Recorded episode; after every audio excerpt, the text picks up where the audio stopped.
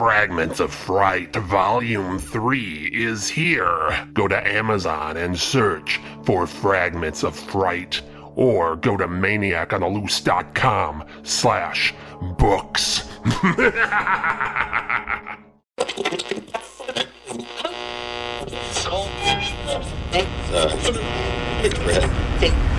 If you like scary stories, you've come to the right place.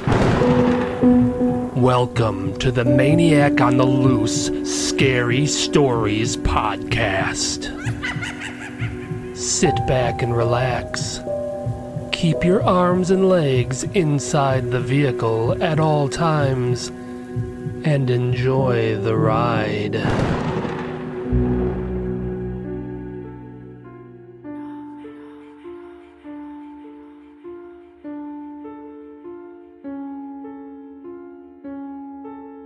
The painting.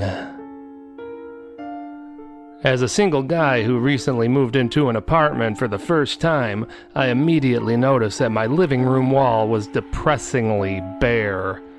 I didn't have anything in regards to artwork, nor did I have the money to purchase anything worthwhile. So I was on the lookout for a large, cheap picture or painting or tapestry. Anything to cover up that cold, white, naked wall. I headed down to a local discount store. I was pretty sure they had some poster sized pictures for around 20 bucks that would probably do the trick. On my way to the store, I passed through the old downtown section of my area and noticed a couple of paintings in the window of a small antique store.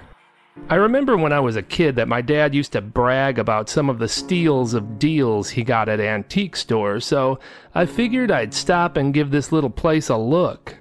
The paintings in the window were really nice scenic pictures. One was old and worn.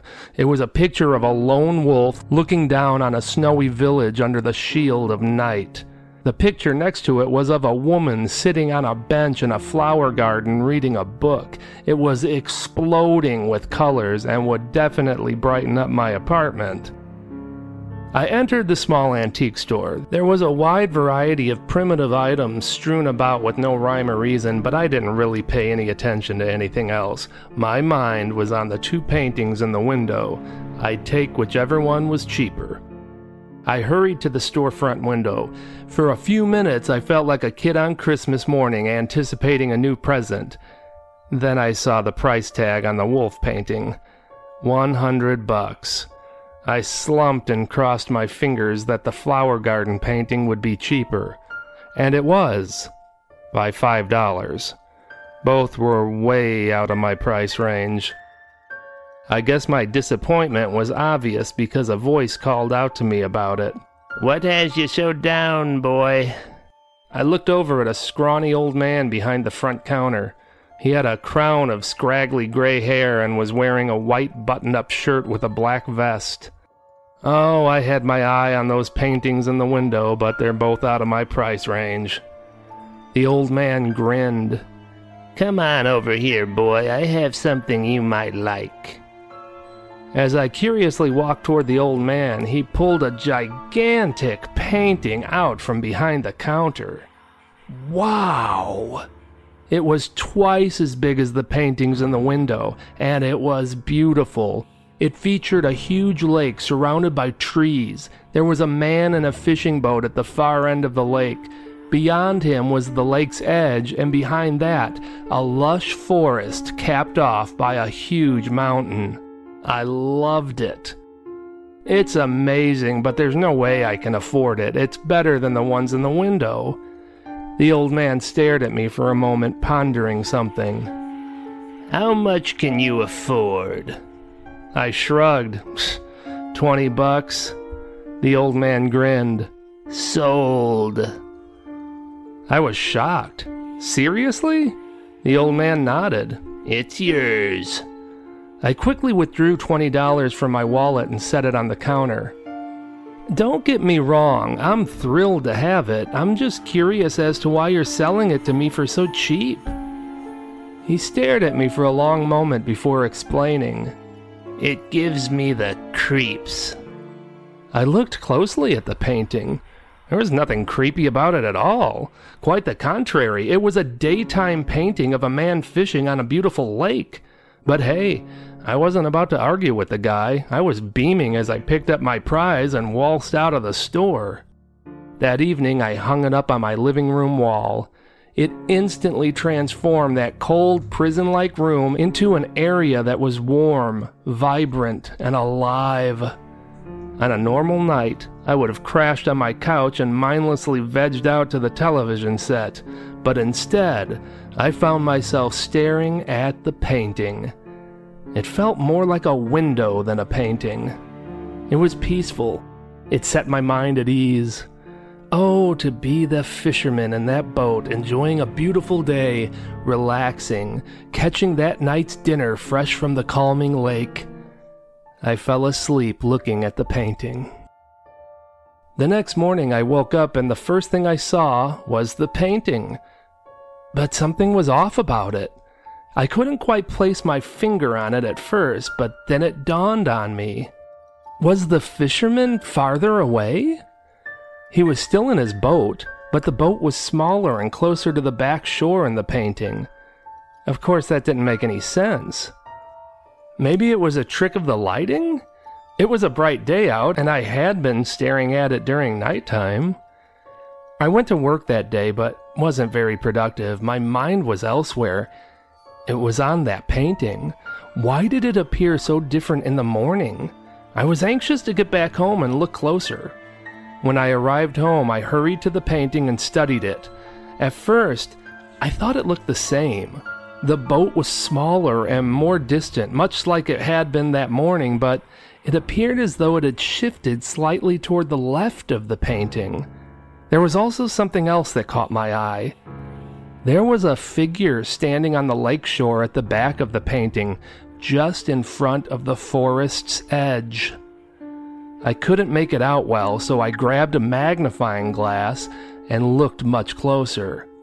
And sure enough, there was a dark silhouette of a person standing there as if they had just emerged from the forest and was watching the fishermen. This was subtle, so perhaps it had always been there and I never noticed it. Once again, I found myself sitting on the couch that night staring at the painting, studying every single detail. If it were to change again, I would be certain. The next morning, the change in the painting was not subtle. The figure that had previously been nothing more than a small, shadowy silhouette in the distance was now standing prominently on the edge of the shoreline and could be seen well. It was a man dressed in black, wearing a white, featureless mask. The figure was holding a hatchet and was staring out at the innocent fisherman in his boat who seemed to be oblivious to the masked man's appearance. What was going on? I drove to the antique store from which I had bought the painting, hoping to find some answers from the old man who sold it to me. But when I approached the store, I was greeted with a closed sign on the front door. The windows that had housed the paintings that drew me to the store were bare. I peered in through the store's window to discover that the entire store was empty. My imagination started to run wild. Perhaps the old man achieved his goal, ridding himself of that demented painting. Then he cut and run to assure himself of never having to see it again. Those thoughts were complete nonsense, of course. At least I hope that was the case.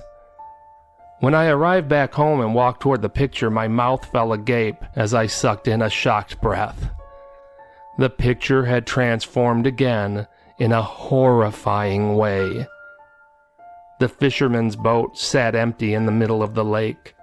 The masked man stood triumphantly at the edge of the shore, raising his hatchet in one hand and the bloody, decapitated head of the fisherman in the other. No, he killed him! The murderous bastard killed him! My instinct was to tear the painting off the wall and toss it in the dumpster out back, but I couldn't bring myself to do it. I found myself compelled to wait and see what happened next. The next morning, I woke up to find that the masked man was gone from the painting along with any evidence of his carnage. It was back to a serene, beautiful image, albeit without the fisherman. It stayed that way for several days to the point where I began to question my sanity. Perhaps what I was now seeing had always been the painting. Maybe the shifting imagery had all been in my mind. Was I going crazy? Did I have some kind of a stroke? Those questions were answered for me the next day when the painting altered again. I arrived home from work and stopped in my tracks when I saw the deranged masked man within the painting once more. This time, he was closer. He had moved to the foreground of the painting. His back was to me as he looked out over the tranquil waters, no doubt waiting eagerly for another potential victim to show up. I felt helpless as I watched the painting night after night, hoping nobody else would arrive at the lake to be butchered by him. It was late at night, just before I went to bed, when I looked at the painting and felt a chill run down my spine. The masked man had turned around. He was now facing me. I couldn't see his eyes through the shadow cast by the prominence of the creepy white featureless mask, but I knew he was watching me. He could see me. He was watching me through the window of the painting just as I was watching him. I didn't sleep that night. I just stared back at the killer in the mask as he watched me. I occasionally dozed off, and every time I opened my eyes, the masked killer was a step closer, and closer, and closer. Within a day, the painting was nothing more than a close up of the masked man staring at me. The front of his mask was pressed up against the painting, watching me, not unlike the way he observed the fisherman before he slaughtered him. He could really see me, and he wanted to kill me. For several days, the painting remained the same eerie image of the masked man glaring at me, and then suddenly one morning, I woke up and the masked man was gone. The painting was back to the lovely image of a quiet lake surrounded by a soothing, lush forest. In the middle of the lake sat an empty boat, the haunting reminder of what should never have occurred in such a calm and peaceful world. This left me with a terrifying thought. Did the sinister masked man simply move to a section of the painting's world that I could not see? Or did he find a way into my world? As I pondered that question, I heard the loud creak of someone stepping up behind me.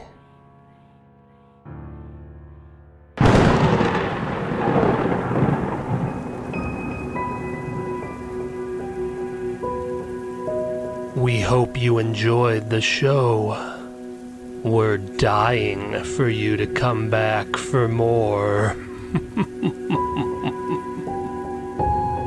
Visit maniacontheloose.com. Sign up for our newsletter, and I'll give you some free stuff. We'll see you soon. Very soon. Most of my books are now available as audiobooks. Go to maniacontheloose.com slash audiobooks.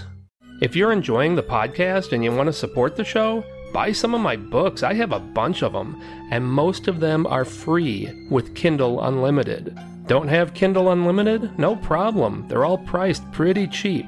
Go to maniacontheloose.com slash books.